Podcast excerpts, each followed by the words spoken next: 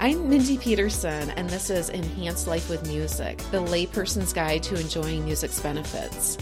With me today is scientist, author, professor Indre Viscontas. Dr. Viscontas has a particular interest in the intersection between music and science, and is also known as Dr. Dre by her students at the San Francisco Conservatory of Music, where she is pioneering the application of neuroscience to musical training, and at the University of San Francisco, where she is an assistant professor of psychology. She's been on the Oprah Winfrey Show. She is a working singer and creative director of Pasadena Opera, and she's a fellow podcast creator and host. Welcome to the show, Indre. Thanks so much for having me, Mindy. It's great to be here. I'm kind of thinking what I should be asking you today is, when do you sleep? Because I think there are several full-time jobs in that introduction, and that's not even your full bio. Yeah, well, the beautiful thing about having an academic job is that you do have periods of time when you're not actually teaching, like long periods of time, like 3 months in the summer and 6 weeks over winter break. Sure. And so what I tend to do is I tend to work on projects one at a time. So you know, I'll delve deeply into, say, if I'm directing an opera for Pasadena Opera, that will take over my life for those, 6 weeks. And then, I'll go back to teaching for a while. And then when we're on hiatus in the summer, that's when I can put together another season of my podcast, Cadence. So that's been my strategy, is to not try to do everything at once, but rather to, have a really clear 5-year plan, or, and have at least the next year slated off for projects. And then Oh, good for you. So, well, so you're obviously making really good use of your hiatus. Well, I am thrilled to have you on the show today, talking about a topic that is in that intersection between music and science. I'm really intrigued by the studies that found links between music and hormones like oxytocin and dopamine. I remember hearing a lot about oxytocin when my kids were born. It's associated with breastfeeding and bonding. And I think of dopamine as the feel-good chemical. For those of us who are not scientists, can you describe a little bit more what oxytocin and dopamine are and what their function is? Yeah, sure. So they're both chemicals that send signals to the brain that have certain results and effects on our behavior. So it's often hard to tell exactly what a particular chemical does, because it depends on which receptors it's binding to and where in the brain it's having its effect. So dopamine, for example, has 5 different types of receptors that it can bind to, all having pretty different effects. And it's all over the brain. So in one part of the brain, it's actually involved in movement. That's why people with Parkinson's disease have difficulty moving voluntarily. That's one of the first symptoms. And it's also part of the reward system, which is our kind of the way in which we stay motivated to do things. It's interesting that you sort of call it the feel-good chemical, because it's actually high, levels are high even when we're not feeling so good, but something really important is happening. So I like to think of it as the salience chemical, because it shows us what's important to sort of register in the environment, because it has an effect on our how we feel. And it's not always good, but also dopamine is kind of tends to be more involved in the feelings of pleasure that we can satiate on. So, for example, if you eat a lot of sugar, you might not want to eat more sugar immediately, but then eventually you'll crave more and more sugar. And so, anyway, the whole reward pathway is super complicated, but essentially, it doesn't always lead to happiness, right? So I think that that's important to distinguish, is that sometimes when we seek out pleasure and dopamine levels are high, that doesn't necessarily mean that we're going to end up being content or happy. Oxytocin fills a different role in that sense. So it's considered a sort of attachment hormone, because it does seem to modulate our behavior with respect to others. So our social, whether we are kind and loving, and whether we feel like hugging people or whether we find them threatening. And what I found really interesting in terms of the relationship between oxytocin levels and music listening is that oxytocin levels make you feel more connected to the people that you are connected to, your tribe. And music can be a great way of, figuring out who your tribe is, right? It helps you craft your identity. It puts you in sync with others, literally, physically, and your brain waves can sync up, and your respiration, breathing rates can sync up. And so you feel literally connected to people. And oxytocin levels are high. But at the same time, when you feel very connected to one group of people, you often feel very disconnected or even aggressive towards groups of people that might be threatening your tribe. Wow. So this is, I think, why some people have a very visceral negative reaction to certain kinds of music. It's not like they say, oh, you know, I don't really care about opera. It's like, I hate opera, you know, or I love opera, or, you know, I hate rap, or whatever it is that, you know, the genre that people really can't stand. It's not like they're like, I don't really get it, or I kind of find it boring. It's like, no, they actually have this like strong negative reaction. Sure. Oh, interesting. Well, yeah, you talk in your book. Your book is called How Music Can Make You Better, and it's fantastic. I'll put a link to that in the show notes. Loved it. But you talk in your book about the unifying effect that oxytocin can have on us when we're experiencing music as a group. And you talk about how we can all enter a theater or a concert venue with varying opinions and beliefs and joys and sorrows. But for the time of that song or the time of that concert, we feel that there's so much more that brings us together than separates us. And that's really a great way of articulating that unifying effect. Yeah, I mean, I think to me that's one of the magical things about music is that for some reason we can feel it in our bones, in our bodies, in our brains in ways that are not necessarily kind of conscious. You know, we're not really, you know, we're not really thinking clearly about it. We're not like trying very hard. It seems to happen even outside of our, you know, even if we don't try, we just makes us feel better and feel more in sync. And I think one of the reasons is because, yeah, we feel this sense of connection to others when we are in sync. And so one of my favorite studies was one in which they actually, you know, had people breathe in oxytocin, so essentially boosting their oxytocin levels artificially. And they found that they were better able to match the rhythm of another person dancing. So, you know, it can like, you know, it can literally make you, you know, better, more in sync with someone else. So it does seem to be driving that, you know, desire to connect with someone else. Uh-huh. Well, and what you're talking about too touches on another point in your book that, for most of us, happiness is more than just feeling pleasure. We also want to find meaning in a life that's lived well. And music taps into both of those. It makes us feel good and satisfies our search for meaning in a lot of different ways. And some of those can be through meaningful connection with other people and relationships. Yeah, exactly. And, you know, sometimes it's really hard to put the human experience into words. And, you know, that shouldn't surprise us because language is just one function of the brain. The brain has a lot of other things that it's doing that don't involve language at all. And so to sort of try to understand some of those other aspects, the nonverbal aspects of our experience, music is really great at helping us do that. So we can kind of, you know, sense these other meanings in music, even if we can't necessarily put them to words, although some people are very good at putting them into words. And so, you know, we have all these layers that we can relate to. And that brings us a sort of more of a sense of contentment. And so that's like, you know, when I think about dopamine as being primarily involved in pleasure, I mean, it's more complicated than that. But and then there are these other neurotransmitters, other monoamines like serotonin, but also, you know, endorphins and other neurotransmitters that really are involved in helping us more feel more contentment or even in the sense of this sort of meaningfulness. And that satiation. They too, yeah, that's right. They too. And right. So, you know, one of the things that's different about human beings compared with other animals, although, you know, we can't really ask the other animals, is that we do tend to satiate pretty quickly, but then we can switch to another type of source of pleasure, right? So, you know, if you've just, you know, had great sex, you could go and then, you know, eat a cheesecake and it can be super pleasurable, right? It's not like you're like completely maxed out on your ability to feel pleasure. Sure. But there's a period of time right after an experience where you don't want, you know, you've been satiated, you don't want that experience again. In fact, it can be aversive to be forced into that kind of experience. Sugar's a good example of that. Yeah, sugar's a great example of that. And I think music is too, because there are times where you listen to your favorite song and it just gives you such a big mood boost and you feel so awesome.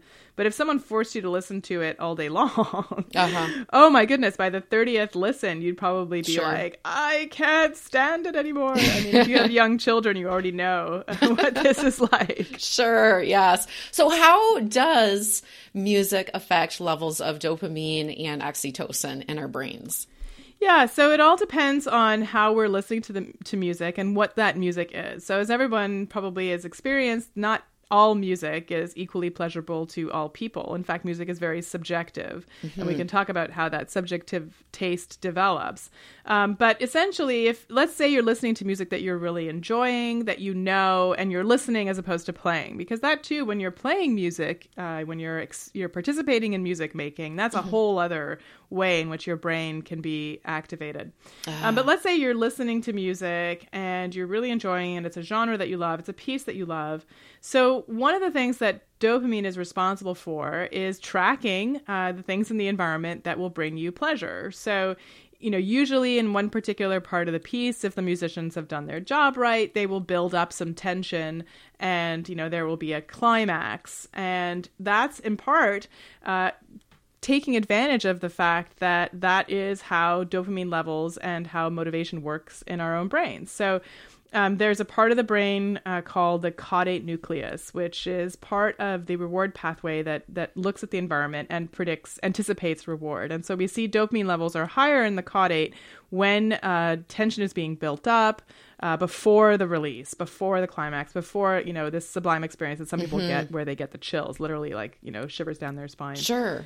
And then in the moment in which you're having that pleasurable experience, dopamine levels boost up in the nucleus accumbens, which is considered the true pleasure center. So like if you implant an electrode into a rat's nucleus accumbens and you teach the rat to push a lever and that sends a little electrical jolt into down mm-hmm. that electrode, that rat will spend its entire day pressing that lever. Like it will not satiate. It will not stop doing that. Like it is that we think pleasurable, although we don't know whether the rat really is feeling good or whether it's feeling like it needs to keep doing that, right? There's sometimes when you talk to people who are addicted to drugs, they don't say like, I want the drug to feel good. They just say, I just need to take the drug. Sure. Like it's a different experience. But anyway, so I like to think of the caudate as kind of, you know, wanting, and then the nucleus accumbens as liking.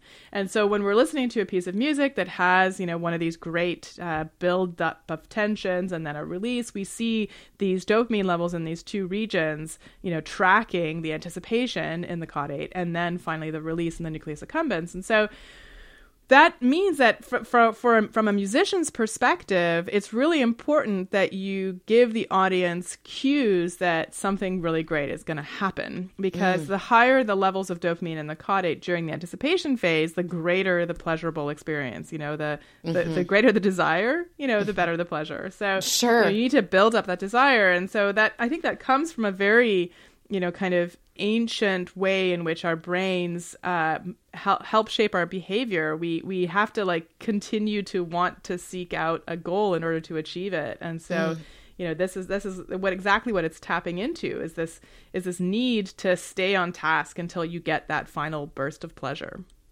Interesting how related it is to so many other areas. I mean, you think about other appetites, whether it's food or sex or power or achievement, you know, it all has that same process of building the anticipation and the wanting phase, and then the liking phase where there's the reward is realized. Yeah, and in fact, you know, we see music as a soundtrack to all of those experiences too. You know, this is why anytime if you're in the U.S. and you're going to go, you know, listen to a presidential candidate talk, there's going to be music involved. You know, they're going to be ramping up that excitation, that anticipation, you know, using music, because it's a very powerful tool to do that. And, you know, anyone who has watched a movie and, you know, with a bad soundtrack knows how effective a soundtrack can be, because once it's not good, it's really, you know, it kind of ruins the whole movie. So, sure. Yeah. You know, yeah. Really apparent. Sometimes the best soundtracks are almost unnoticeable because they contribute so much to the experience of what you're watching visually. Without banging you over the head with it. Yeah, exactly. Yeah. How do you measure those levels of dopamine and oxytocin in people? Yeah, so there are a number of different ways. Oxytocin is a hormone that usually people just measure in levels of by taking, you know, samples. Of and blood. So, yeah, you know, you can do a swab. You can, you know, look at, because, you know, you can essentially sample levels. And so it's not super accurate in terms of the timing, but it's a big hormone, and it's a hormone that, you know, takes, you know, it's long lasting. When it comes to dopamine and the kinds of timing that I'm describing, it's you have to be more precise because you want to track, you know, how the neurotransmitter is acting, and in that way, it's actually a slower acting neurochemical than, a faster acting neurochemical than oxytocin, which is slower acting and longer lasting. Mm-hmm. So there's a number of different ways to do it, but probably the canonical one is, some studies from Robert Satori's lab, with my colleague Valerie Salimpoor did some of this work. But basically what they do is they do brain imaging of where they're tracking literally how much of that particular neurotransmitter there is by looking at sort of how it's binding.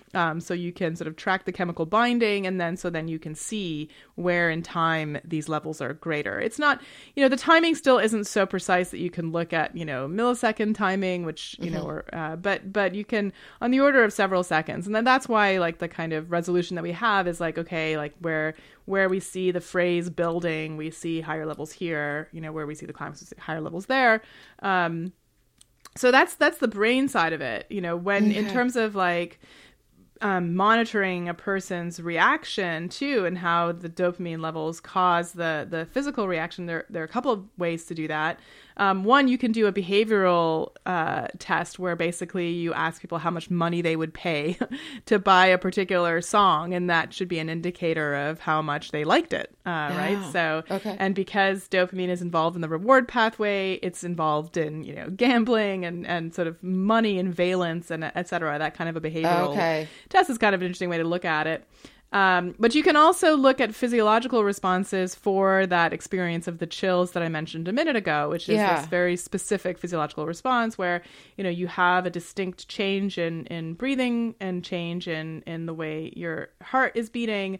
We can look at your how sweaty your hands are, et cetera. So these are all these measures that you can collect simultaneously, and that can give you a signal of when the person is getting the chills. Okay. And when we get the chills, it's not always because of one specific emotion. It could be excitement. It could be patriotism. It could be sadness. Yeah. And sometimes, sometimes it's not even really, it doesn't even feel that emotional. Like I've certainly... but what's interesting to me about the chills is that it seems to be consistent. So if there's a particular piece or a particular performance by a group of a particular piece that gives you the chills, you're about, 75% of the time you're going to get the chills no matter what when you listen to that particular recording or performance. And to me, so there are certain pieces that I sing that always give me the chills in the same spot. And it even gets to the point where like, even if I'm not 100% focused on the emotion, maybe I'm thinking about something technical, maybe I'm thinking about like, raising my soft palate or making a particular sound or thinking about breathing, like really not at all thinking about the emotion. And I still get the chills. And so it's like very weird because it is this kind of visceral reaction. It's not totally devoid of emotion because if the piece itself is not emotionally moving to me, then I won't get the chills ever at all. Okay. But it seems like my body remembers that it got the chills from this particular piece. And so even when I listen to it again and I'm not having that big emotional reaction, it'll still happen. But I think, as scientists, it's like the chills are still a bit of a mystery because we think that it's probably to do with some combination of the activation of two nervous systems, the sympathetic and the parasympathetic nervous system. Mm-hmm. Sympathetic is our fight or flight response, essentially. Mm-hmm. It's this coordinated effort by your body to get you ready to get out of a dangerous situation. And the parasympathetic nervous system is essentially the opposite of that. And so like it's kind of this rebound. And so it's this idea that the chills are, your sympathetic nervous system being activated, but your brain being able to tell that you're actually not in danger. So, you're safe, but somehow this nervous system response is happening. And so you get some effects, some of these physiological effects of fight or flight, like so piloerection where, your hair is standing goosebumps literally is like your hair standing up. Well, if you think about what a cat does when it's in fight or flight is like that's, everyone has this image now of like, the cat's hair standing on end. Uh-huh. So we know that that's part of that response, but you're sitting in a concert hall and you're getting the chills, that you're not actually in danger. Uh-huh. And so there's a kind of pleasure to it because you can kind of enjoy the fact that, okay, like everything's okay. I'm not in danger. I don't need to flee. I can just have this kind of, this reaction. And you have to remember that like So when you go into fight or flight, you do have a strong response of another set of neurotransmitters called endorphins, where, like, you know, you don't feel pain, right? So there's lots of stories of people who, you know, have an injury in the middle of a basketball game, but they play through it, right? And then it's only afterwards that they realize, oh, I actually broke my ankle. And that's because their nervous system is in this heightened state where, like, pain is not going to be productive. It needs to get you out of this dangerous situation. And so there is a kind of dampening of pain and analgesia and a kind of sense of euphoria that can accompany being in fight or flight. And so I think that, you know, when you have this chill reaction, it's all of these kind of subtle things kind of blending together so that you get this kind of sense of this, you know, very ancient response, physiological response to, you know, something, plus you have an awareness that there isn't anything dangerous, but you still have the benefit of this, you know, sense of euphoria from this hormone change. Ah, oh, fascinating. Well, I'm going to have to look up the music, see if YouTube has a recording of Barber's Adagio for Strings, because you remark in your book that that song is the one piece of music most likely to give someone the chills, and it's sometimes called the saddest music ever. So I'll look for that, and if I find it, I'll put it in the show notes. Well, one other quote from your book that I really thought kind of sums this up really nicely is, when the melody finally reaches its destination, it's as though the sun has broken through the clouds. We feel pleasure at the release of tension, the return to the tonic, just as we do when we finally come home. But it's the journey that resonates with us. Really like that. Yeah, you know, this is what it means to be human, I think, is that you know, we all know we're going to die, right? Yeah. And yet, you know, somehow we still love being alive, and it's the journey, and, you know, anything that you do that really is at all meaningful, at all involves this reward pathway, these motivated behaviors. Everyone will tell you, look, it's the journey, not the destination. You know, whether it's a job that you're doing or, you know, a learning to play a musical instrument, that really is what we live for. And so I think that this piece, Barber's Adagio for Strings, and I need to credit Valerie Salimpoor for telling me, because she was the one who was like, look, we've done these studies on the chills, and it's this piece always is the one that is like most likely to make it happen. And if you listen to it, that's exactly what is happening. Like, everybody knows where the melody wants to go, and yet it keeps getting sidetracked and, you know, doesn't get there. And you're just like, oh, just get there already. And like, we can all relate to that. Sure, definitely. Well, one thing I want to touch on before we wrap up is the fact that oxytocin can help anyone, especially elderly and people with dementia, feel less isolated. And right now we have so much intentional quarantine, self-isolation, social distancing going on because of COVID-19.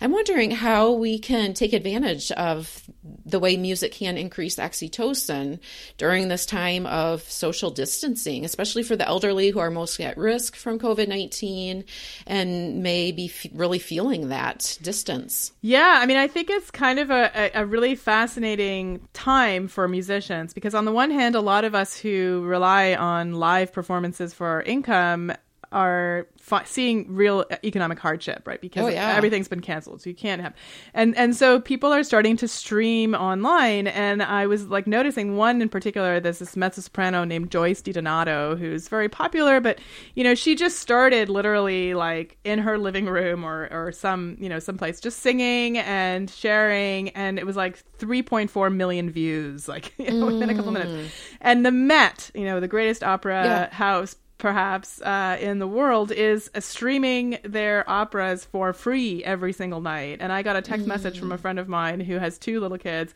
not at all interested in opera, and she's like, we're listening to Carmen at the Met, and the kids are enthralled. And like, and so I think this is a kind of magical moment for people to sort of rediscover, to sit and listen, and sort of listen kind of actively and to music, which we generally don't have time to do. And that, I think, can really be a boon. I think even though, and it's interesting because, you know, we have the internet, thankfully, and so we can kind of live connect with people. I still don't think it's the same as being in the room with them. Sure.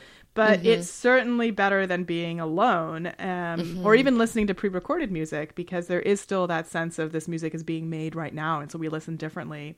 So I think for older people in particular, like, I would just encourage, you know, and I would also encourage a variety of music. Like, yeah, sure, maybe Monday nights stream the Met, you know, opera in HD, but maybe Tuesday night stream some jazz performance. And, you know, so everybody gets a little taste of what it is that they want. And yeah, it's a great mood booster. It's great to feel connected with each other.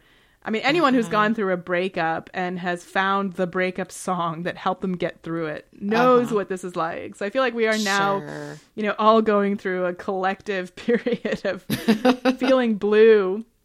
And so I do think it's going to be an unprecedented time for people sharing music with each other. Neat. Great ideas. I asked all my guests to give listeners what I call an improv, which is a try this at home, a hack, an experiment that will enhance their lives with music. That actually was a really great one right there. Do you have any other recommendations today for listeners? Yeah. So kind of building on that, I think what's really interesting is to listen to someone else's Spotify or other playlist that they really love. So not just the Spotify playlist that Spotify is telling you that it'll think that you like, but literally one that someone else has posted of their favorite songs, and to listen without judgment, to listen to just, you know, see what you will hear. Because I think so often we think that, you know, we don't like a particular genre of music. I mean, I've had people say to me, you know, I just don't like opera. And that to me is like someone saying, I just don't like movies. Well, there's so many different genres within opera. Like, maybe you don't like Gilbert and Sullivan, but you love Wagner, or, like, you know, there's so many different ways of experiencing it. And I think sometimes we're just very quick when we don't understand something to just throw all of that whole, you know, thing, topic, subject, whatever out. And so I just encourage people to, you know, and the reason I say someone else's playlist is supposed to make your own, because this is a playlist that someone else really curated and found meaningful. You know what I mean? Yeah. Yeah. So you're likely to find some real gems in there. And so, you know, I'd encourage people to, you know, share playlists and really sit down and listen to them. Great idea. Love it. Well, if people want to learn more about your work and connect with you, tell us what your website is. Sure. So my website is just my first and last name.com. So IndreViscontas.com. And it's a place where you can learn a little bit more about me, some of my projects. I do some video stuff. I have these podcasts, and I'm also a director and performer of opera. So there's some links there. But yeah, so IndreViscontas.com. You can also find me on Twitter at IndreVis. Okay. I'll include links to all of those in the show notes. Indre Viscontas, for those of you who are listening and don't make it to the show notes, is spelled IndreViscontas.com. I'll put links in there also to your book, How Music Can Make You Better. Love that. And also links to your two podcasts, Cadence podcast, What Music Tells Us About the Mind. And you're also host and creator of the science podcast, Inquiring Minds. I ask all my guests to close out our conversation with a musical ending, a coda, by sharing a song or a story about a moment that music enhanced your life. Can you tell us about the song that you're sharing with us today? So this is a piece by my chamber music ensemble, Vocal Collective, and the other players or instrumentalists are Keisuke Nakagoshi on piano, Joseph Miley on violin, Pei Ling Lin on viola, and Adia McAdam Sommer on cello. And it's a piece that's over 100 years old by a composer named Chausson, and it's called Chanson Perpétuelle, or the never-ending song. It's a poem that in which the woman describes a kind of real devastating experience with love, where she knows that, you know, she fell in love with this person from the moment they first met, but he didn't feel the same way, and eventually he left. And it sort of talks about how she's, you know, she feels his absence very strongly. And I find this piece incredibly moving because right from the beginning, you have this melodic motif that repeats over and over and over again. And so by the time you get to the climax of the piece, you know where it's going to go. And it just kind of, to me, epitomizes the depth of despair that can sometimes happen when you love someone and it's unrequited.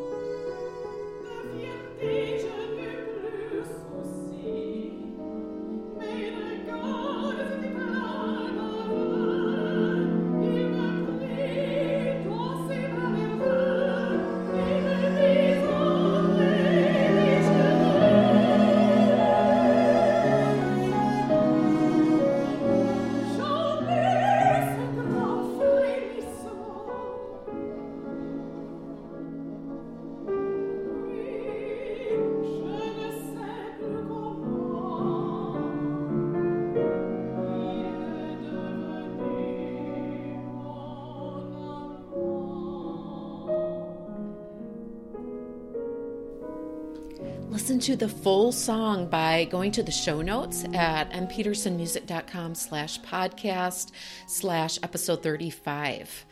Also in the show notes is a YouTube recording of Samuel Barber's Adagio for Strings.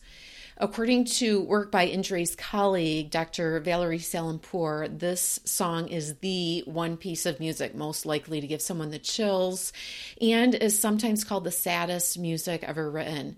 You can listen right in the show notes, but if you click through on the link to play it in YouTube, you can read the comments people have left. And it's really fascinating to read those comments where people have described what this song means to them or the role it's played in their life. There are a couple of resources I wanted to share with you. First, there is a lot of upheaval and uncertainty and anxiety going on right now in our world related to COVID-19. If you're having trouble sleeping at night, there is a song put out by Music for the Soul that is offering comfort to a lot of people right now. It's called I've Got This. And founder Steve Seiler, who was a guest on the show back on episode 20, has graciously made this song and its lyrics available for free streaming on their website, musicforthesoul.org/resources/I've-got-this. Just scroll down to listen and lyrics, and there's a direct link to that in the show notes.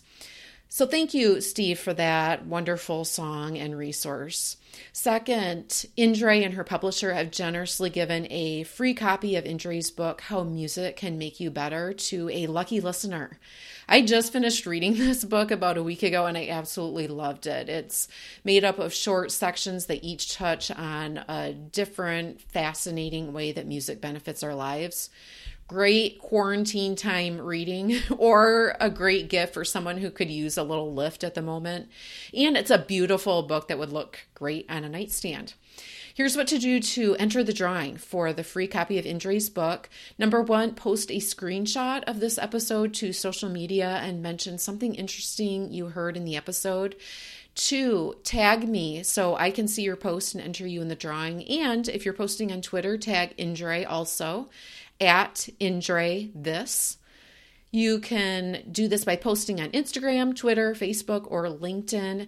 Do this before the end of the day on Tuesday, April 7. The winner will be notified the following day, April 8. Thank you so much for joining me today. Hang in there during these interesting and challenging times. Give yourself and those around you a little extra grace. As we're all practicing social distancing, I'd love to virtually connect with you. If you come across any examples of how music is helping people cope with COVID-19 challenges, send them my way so I can share them, or just connect with me on social media or through email. All my contact links are on my website, mpetersonmusic.com/podcast. Until next week, may your life be enhanced with music.